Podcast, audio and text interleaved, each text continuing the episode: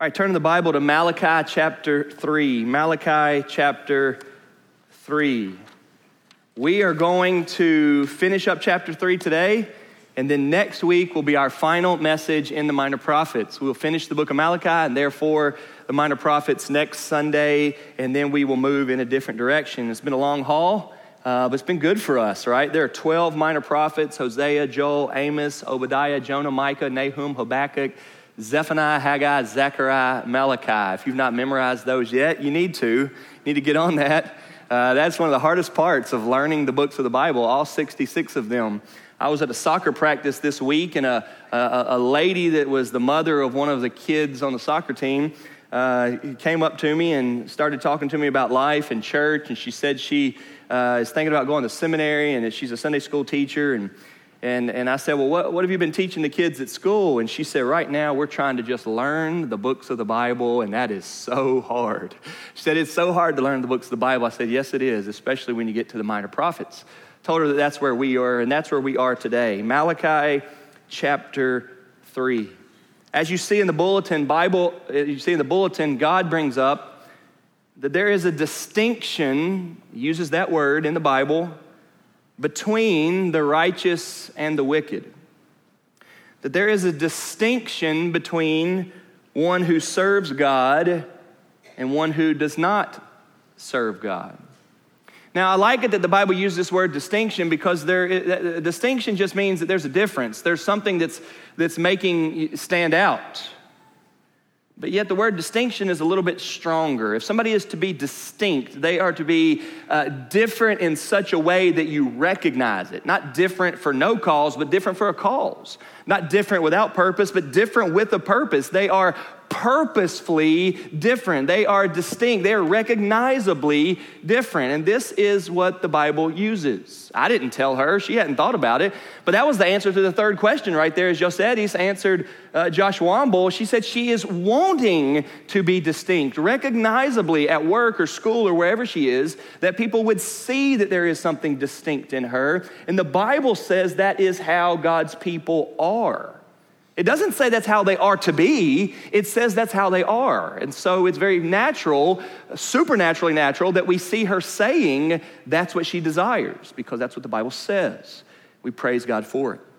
Well, here in Malachi, it is the final interchange or exchange between God and the people. And there are six of those, and we've seen them. Start reading with me now at Malachi three thirteen.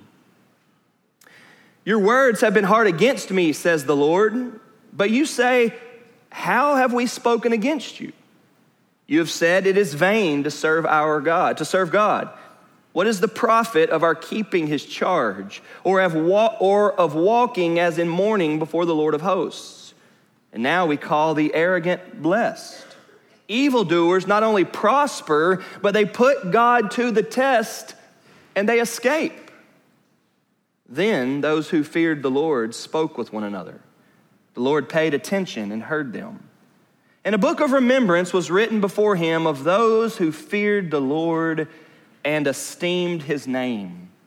They shall be mine, says the Lord of hosts, in the day when I make up my treasured possession, and I will spare them as a man spares his son who serves him.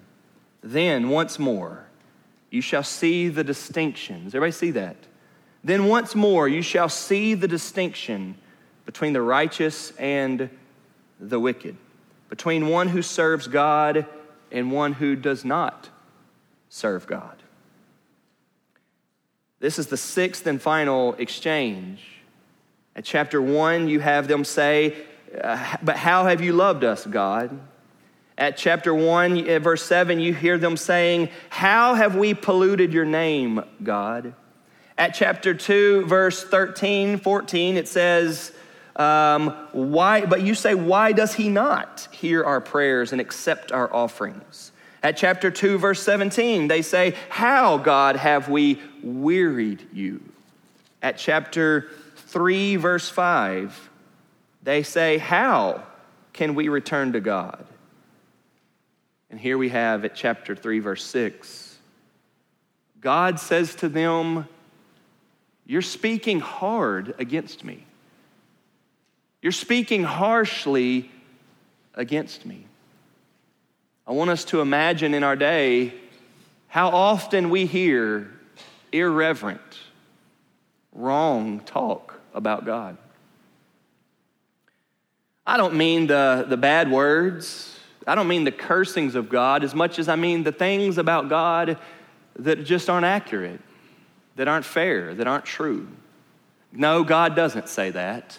No, God doesn't think that way. The things that people say that are wrong, these hard sayings against God, and this is what God is now accusing his people of, and they answer back in verse thirteen, and they say, how? How have we spoken against you, God? The, the notion that they never do that. We don't talk bad about you, God. We don't say things wrong against you. We don't say things that are false about you, God. How, God? How have we done that? And yet again, for the sixth time in this short book, we see the arrogance. We see the excuse-making. We see the deflecting of the people of God away from what God has said about them. If there's anybody who can rightly accuse you, it's God. If there's anybody who knows your heart, it's God. He knows your heart better than you do. And so if God starts pointing the finger at you, you aren't to push back. And yet that's what they're doing. So today, and because of this distinction, I want to just see what are the distinctions here of the righteous, of those that serve God, as opposed to the wicked, those that do not serve God. Let's begin by just admitting what verse eighteen says. There's a distinction between the righteous and the wicked, between one who serves God and who does not serve him. The Bible lets us know that there are really only two kinds of people. There are really only two categories.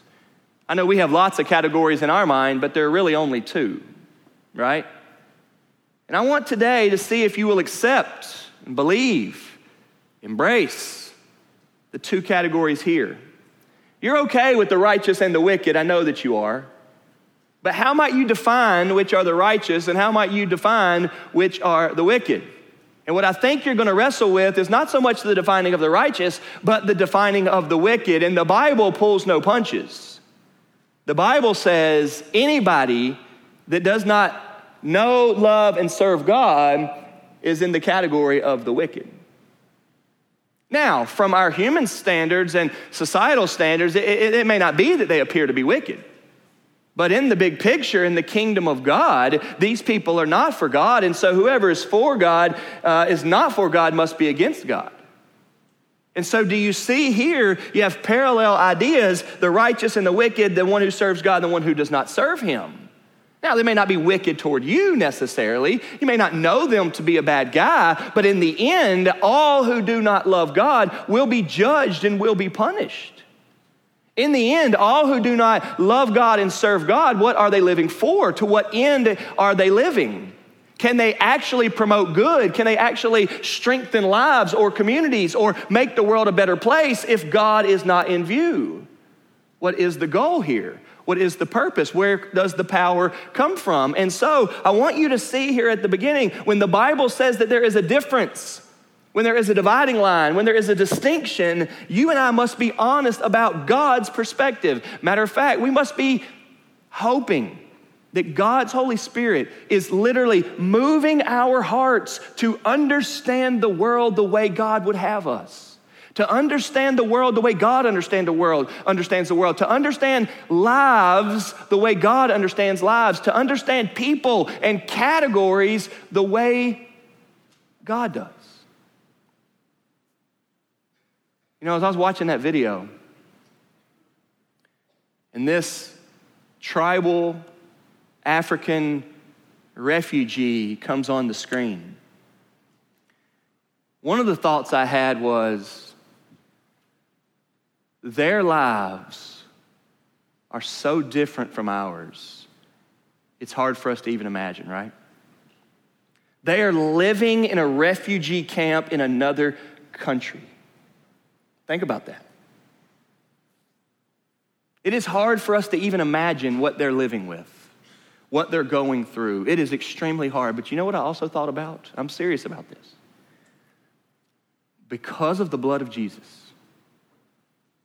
I have more in common with them than I do with many of the people I run around with here. in America, in my family, in our town. Because of the blood of Jesus and their trust in Christ and them being Christian people now who cherish the Word of God and live for God, I have more in common with them than I do with people here at home. And while that may be complicated to understand here on some levels, listen, folks, it will be crystal clear soon enough. It will be crystal clear soon enough that those people are a part of the righteous, that those people are a part of those who serve God, and those who do not love Jesus and live for his cause are a part of the wicked that do not serve God. And while that guy's accent and the way he dresses, he still wore a shirt and tie, can you imagine? Can, while that guy and the way he looked and the things that he was about is, and, and having to find water in a refugee camp, while he seems so incredibly different from us, the Word of God is true, and Christ is really a life changer. I have more in common with him than the old buddy that lives in Fairdale and likes to support basketball teams. It could be true that those of us here that have so much in common are worlds apart. The Bible says that there is a distinction, and if this distinction is a real one that it wants us to address, then according to these verses today, let's notice. We'll start with the wicked. Number one, the wicked who does not serve God speaks against God. God says to them in verse thirteen, your, your words have been hard against me. I wasn't even sure how I felt about this, that God was saying this. It seemed to me a little bit of a weakness, a little bit of a softness in God that he would say that. If I'm being honest and humble and trying to be transparent with you all, there, there are times when I'm at home with my family and I, I, I, I, I get angry or I get frustrated or I get loud and I get harsh. And my wife so graciously will teach me that you, you hurt them when you said that.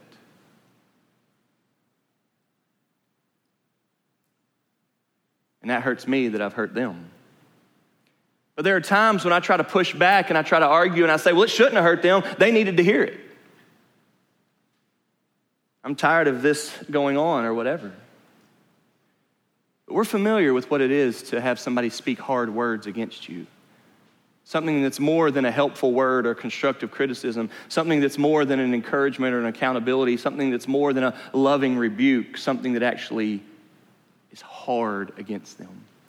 Too hard, unfortunate, out of line, out of place.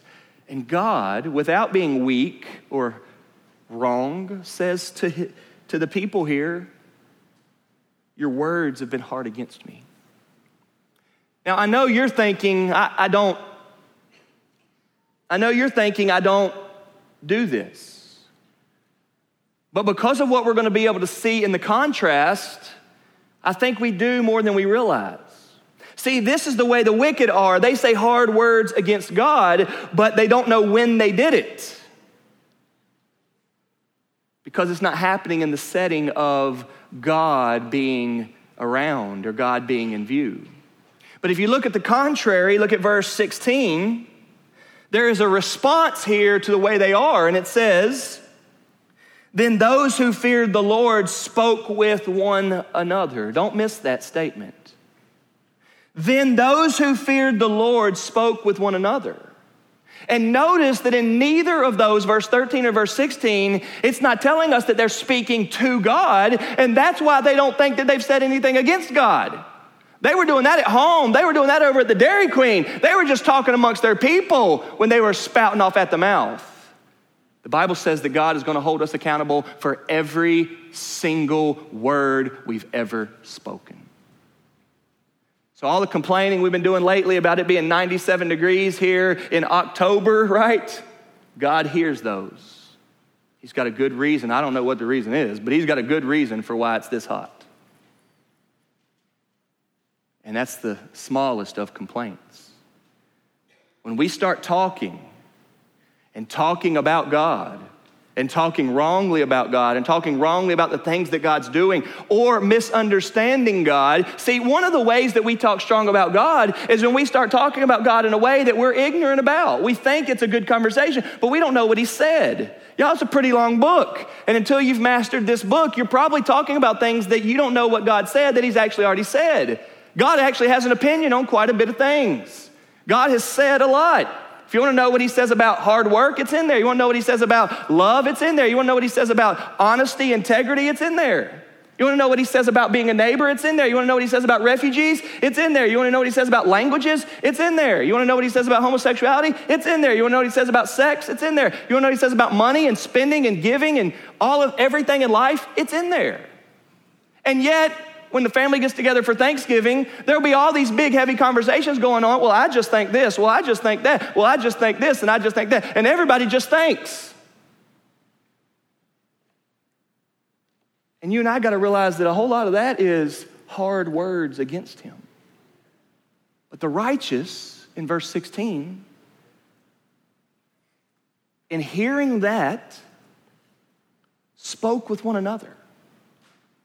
They found some people that revered God. They found some people that knew God. They found some people that knew what God said and thought and felt and responded and, and what God's truth was, and they started to speak to each other about that. Have you ever went to somebody trustworthy on the Word of God and said, hey, hear me out. Help me with this. Hey, here's what I'm going through. Hey, can you tell me what God says about this? Hey, can you talk me through this issue? Hey, marriage has been really hard lately. Can we talk? Hey, parenting is killing me. Can we talk? Hey, money's tight. Can we talk about this? What's God say? What's God's word for me? Can you point me to a right verse? I had somebody this week ask if I could meet, so we met this week, and here's what they said. God has given me opportunities. First time we talked about this. Here's what they said. We sat downstairs. God has given me opportunities to talk to people in my life about the Lord, and I don't know how. Can you tell me some things to say to people?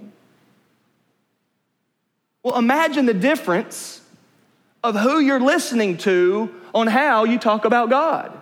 And in this passage, you see a huge distinction between the way the righteous who serve God deal with talking about God and the wicked who do not serve God deal with talking about God. One group says hard words against him. The other group goes to speak to one another. We had new members class this morning, and today's class, it meets four times, and today's class was on the emphasis of loving the church, being committed to the church. Although we know a lot of people are not committed to church, the Bible doesn't have a category for a Christian that's not committed to church. And so we talked about what it means to be involved with a church and, and come here. And one of the great benefits of being in church regularly is God starts to inform you and then shape you off what God says. It is so tragic and really ugly for people who say they're Christian to be trying their best and trying their hardest and trying to, by their heart, to live God's way without God's truth. It is so frustrating. It's ugly, it's out of place, it's disproportionate. It's not really faithful discipleship of following after Christ. To follow Jesus, you have to know what he says. Well, one of the ways to do that is to meet with the people and see.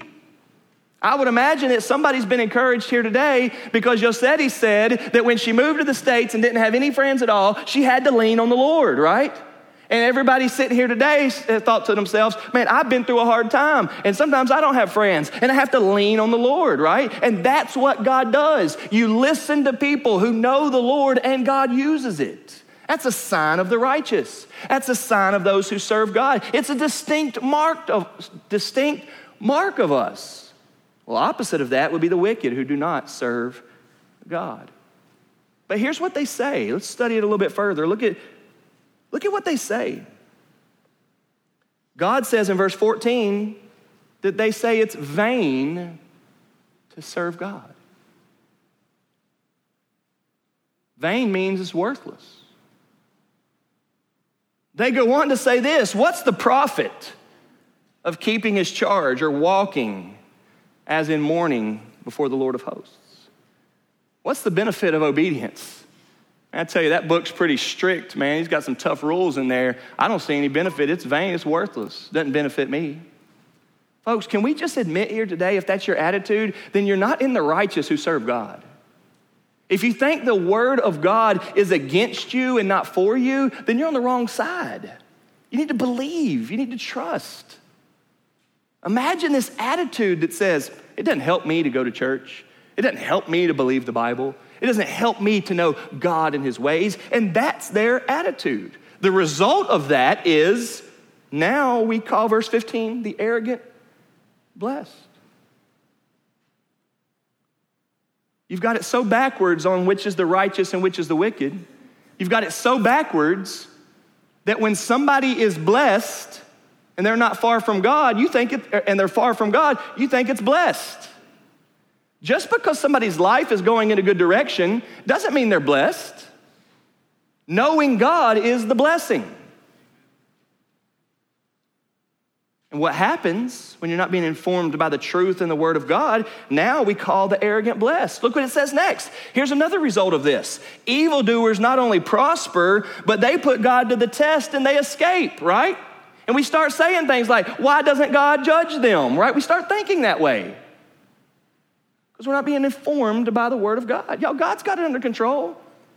God understands. God sees it all. He knows what's going on. He's handling everything exactly the way he's desiring to. Everything's going to work out the way God has designed it to. We can trust him. But you're not being, when you're not being informed by God and his truth and his ways, you start thinking all these crazy thoughts. Trying to do Christianity based off your mind and your heart will not work. You need to be informed and shaped by the word of God.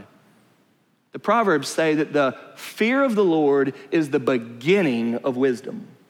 You and I are not to understand any wisdom at all without God. Wisdom starts with God.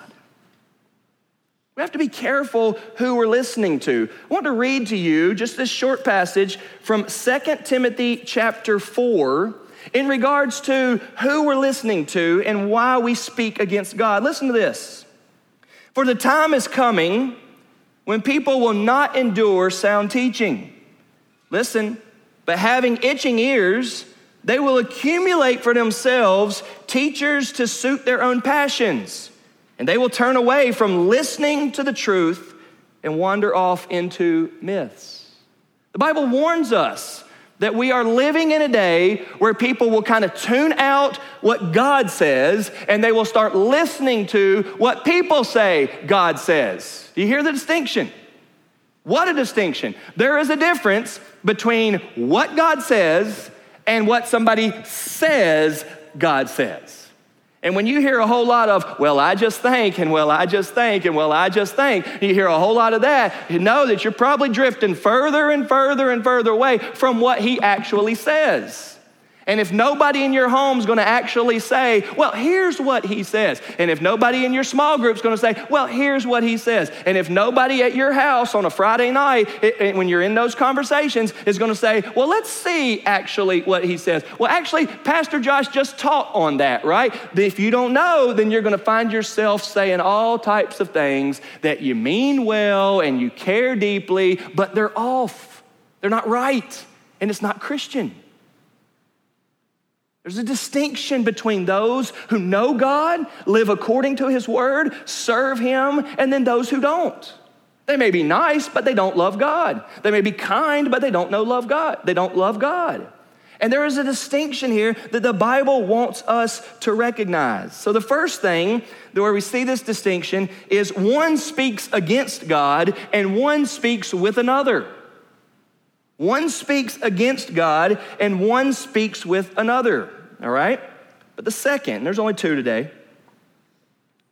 The second is one values God and the other doesn't. It says it. Look here. Look at verse sixteen. Those who feared the Lord spoke with one another. The Lord paid attention and heard them. And a book of remembrance was written before him, listen, of those who feared the Lord. Look at this phrase, and esteemed his name. Y'all ever heard the phrase that says, you better put some respect on that name? You heard that phrase before? Hey, you better start respecting that person. God says that there is a category of people in the world today who esteem his name. The boys in my family have recently gotten involved with your mama jokes. You heard of those? You know what your mama jokes are? You've heard of those, right? Where somebody makes a joke and makes fun of somebody else's mom. And they're like silly, and at times they're dirty and crude, but they've recently gotten into them. So they know what your mama jokes are now. But the heart behind a your mama joke is actually good. You shouldn't talk about my mom, right? And you hope, right, that no kid wants somebody to make fun of his mom, right? You should not want people making fun of your mom. And the flip side of that is you so you shouldn't be making fun of anybody's mom, right? And I think all of you have some sort of uh, don't talk about my mom in you. I hope.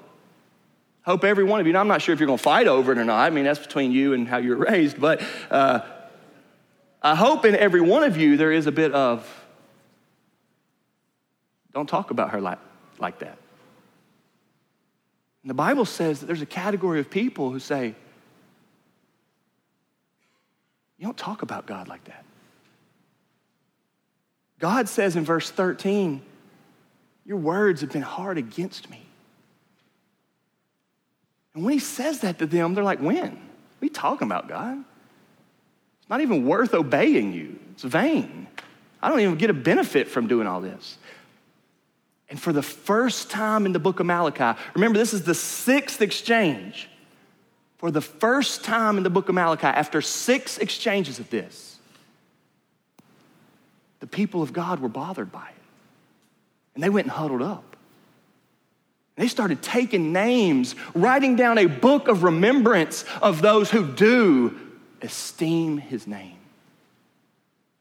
Now, this word book of remembrance is interesting because it's the only place in the Bible where you have a book of remembrance, but you have many times in the Bible a mention of books.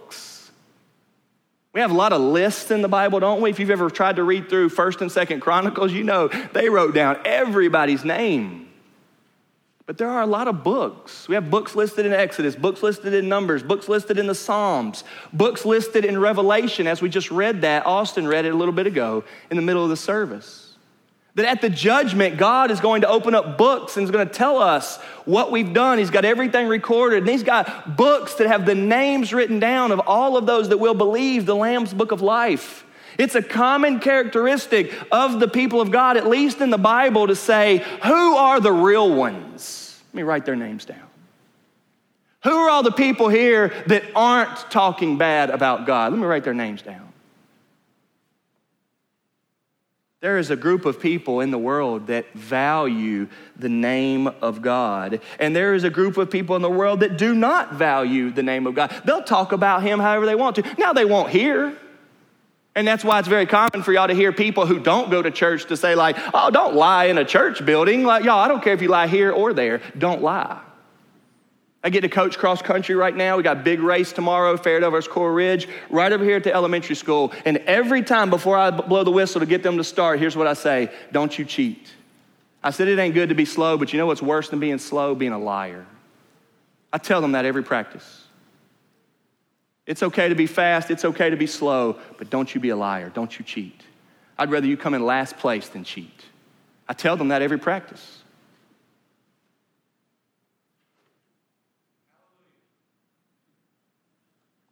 God has a people that value him. There may not be many people in your life that value him, but if he saved you, you are to value him. And there's a book now of people that listen, that revered him, that esteem his name. They fear him. But I want to point out something else, those that value God and those that don't value God. But I want to point out one final thing here. Look at this.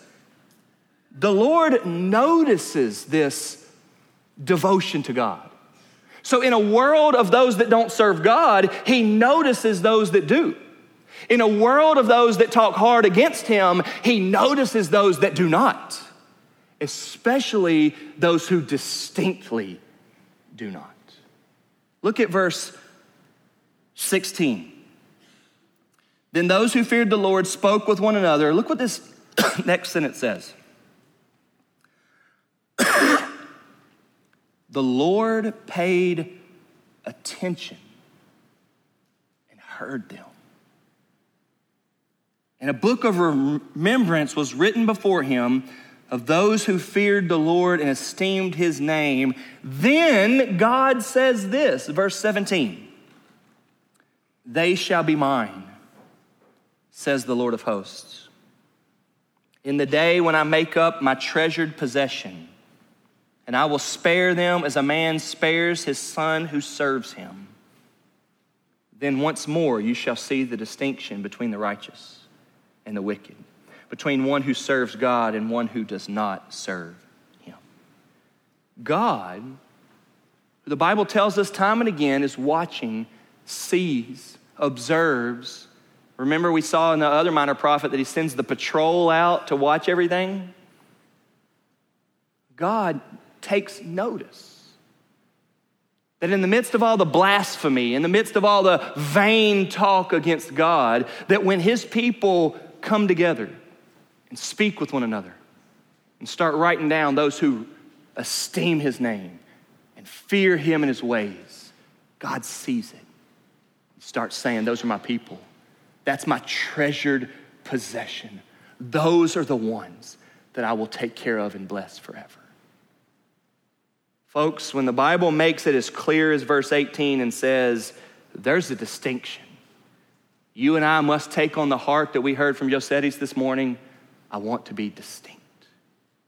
When we see the Bible say there's a dividing line, there's a difference, there are two categories. One is distinct and it is my people. And it has to do not with their goodness. It has to do not with their kindness or their niceness. It has to do with their esteem for my name. Who I am and what I'm like and what I say, and do you believe it? The way we think about God, the way we believe him and follow him and submit to him and trust him and turn to him in our repentance and believe upon Christ.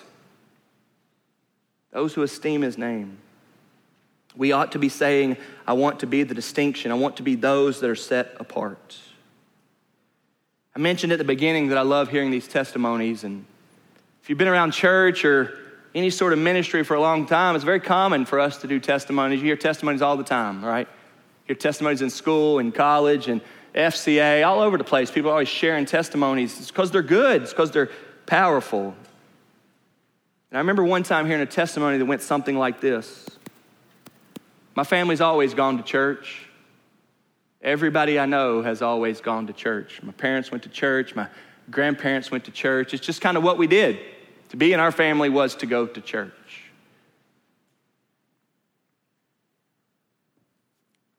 But I saw that for the people in our town, we were all the same whether we went to church or not. There wasn't a difference in my family between those who went to church and didn't went to church. There wasn't a difference in my town between those who went to church and didn't go to church. And then she said, when my cousin went to college, she got involved with a Bible study. They started reading the Bible every week and talking through it, and God saved her. God changed her life. She became a follower of Christ. She says it was because she wasn't just going to church, she was in the Word of God. And this person sharing the testimony says, it wasn't till I saw the difference between a churchgoer and a Christ follower that I knew the difference.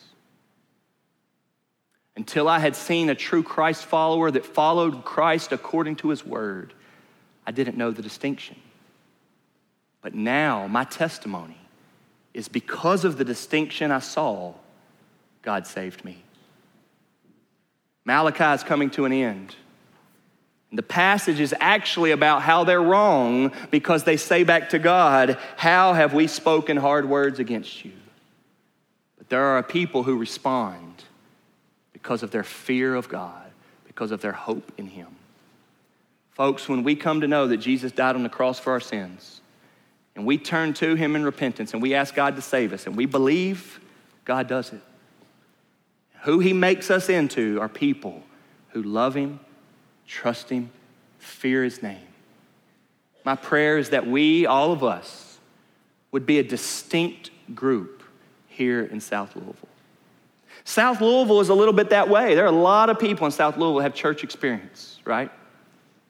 All of you have a lot of people in your lives and in your families that say they're Christians, but you're not sure if they are. Hear the word today, distinct. Hear the word today, distinction. And don't think that it's something minor that makes you distinct.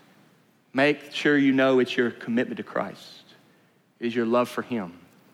It is the fearing of the Lord. It is the esteeming of his name. It is that he died on the cross to save your soul. And may God make us a distinct people. Let's pray. Father in heaven, thank you for Malachi, and thank you for chapter three today. And thank you, God, for this word, distinction. Lord, I pray that your Holy Spirit would make us a distinct people.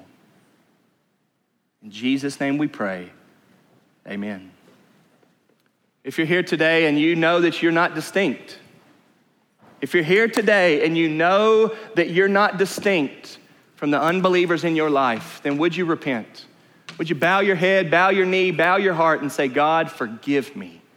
Forgive me, God, for not being any different from those around me that don't know you. If you want to believe in Christ, you can do it now. I know it's a long service today because all the additional things that we had, but there's enough time left in this one song for you to become a believer in Christ, for you to turn to him. If you're here today and you need to be baptized and you have not told us that yet, then now's the time where you can do that. If you're looking to be a part of our church, you can make that decision now here at the end. As we sing our final song, let's respond. Let's, let's ask God to give us a heart that fears him and esteems his name. Let's sing.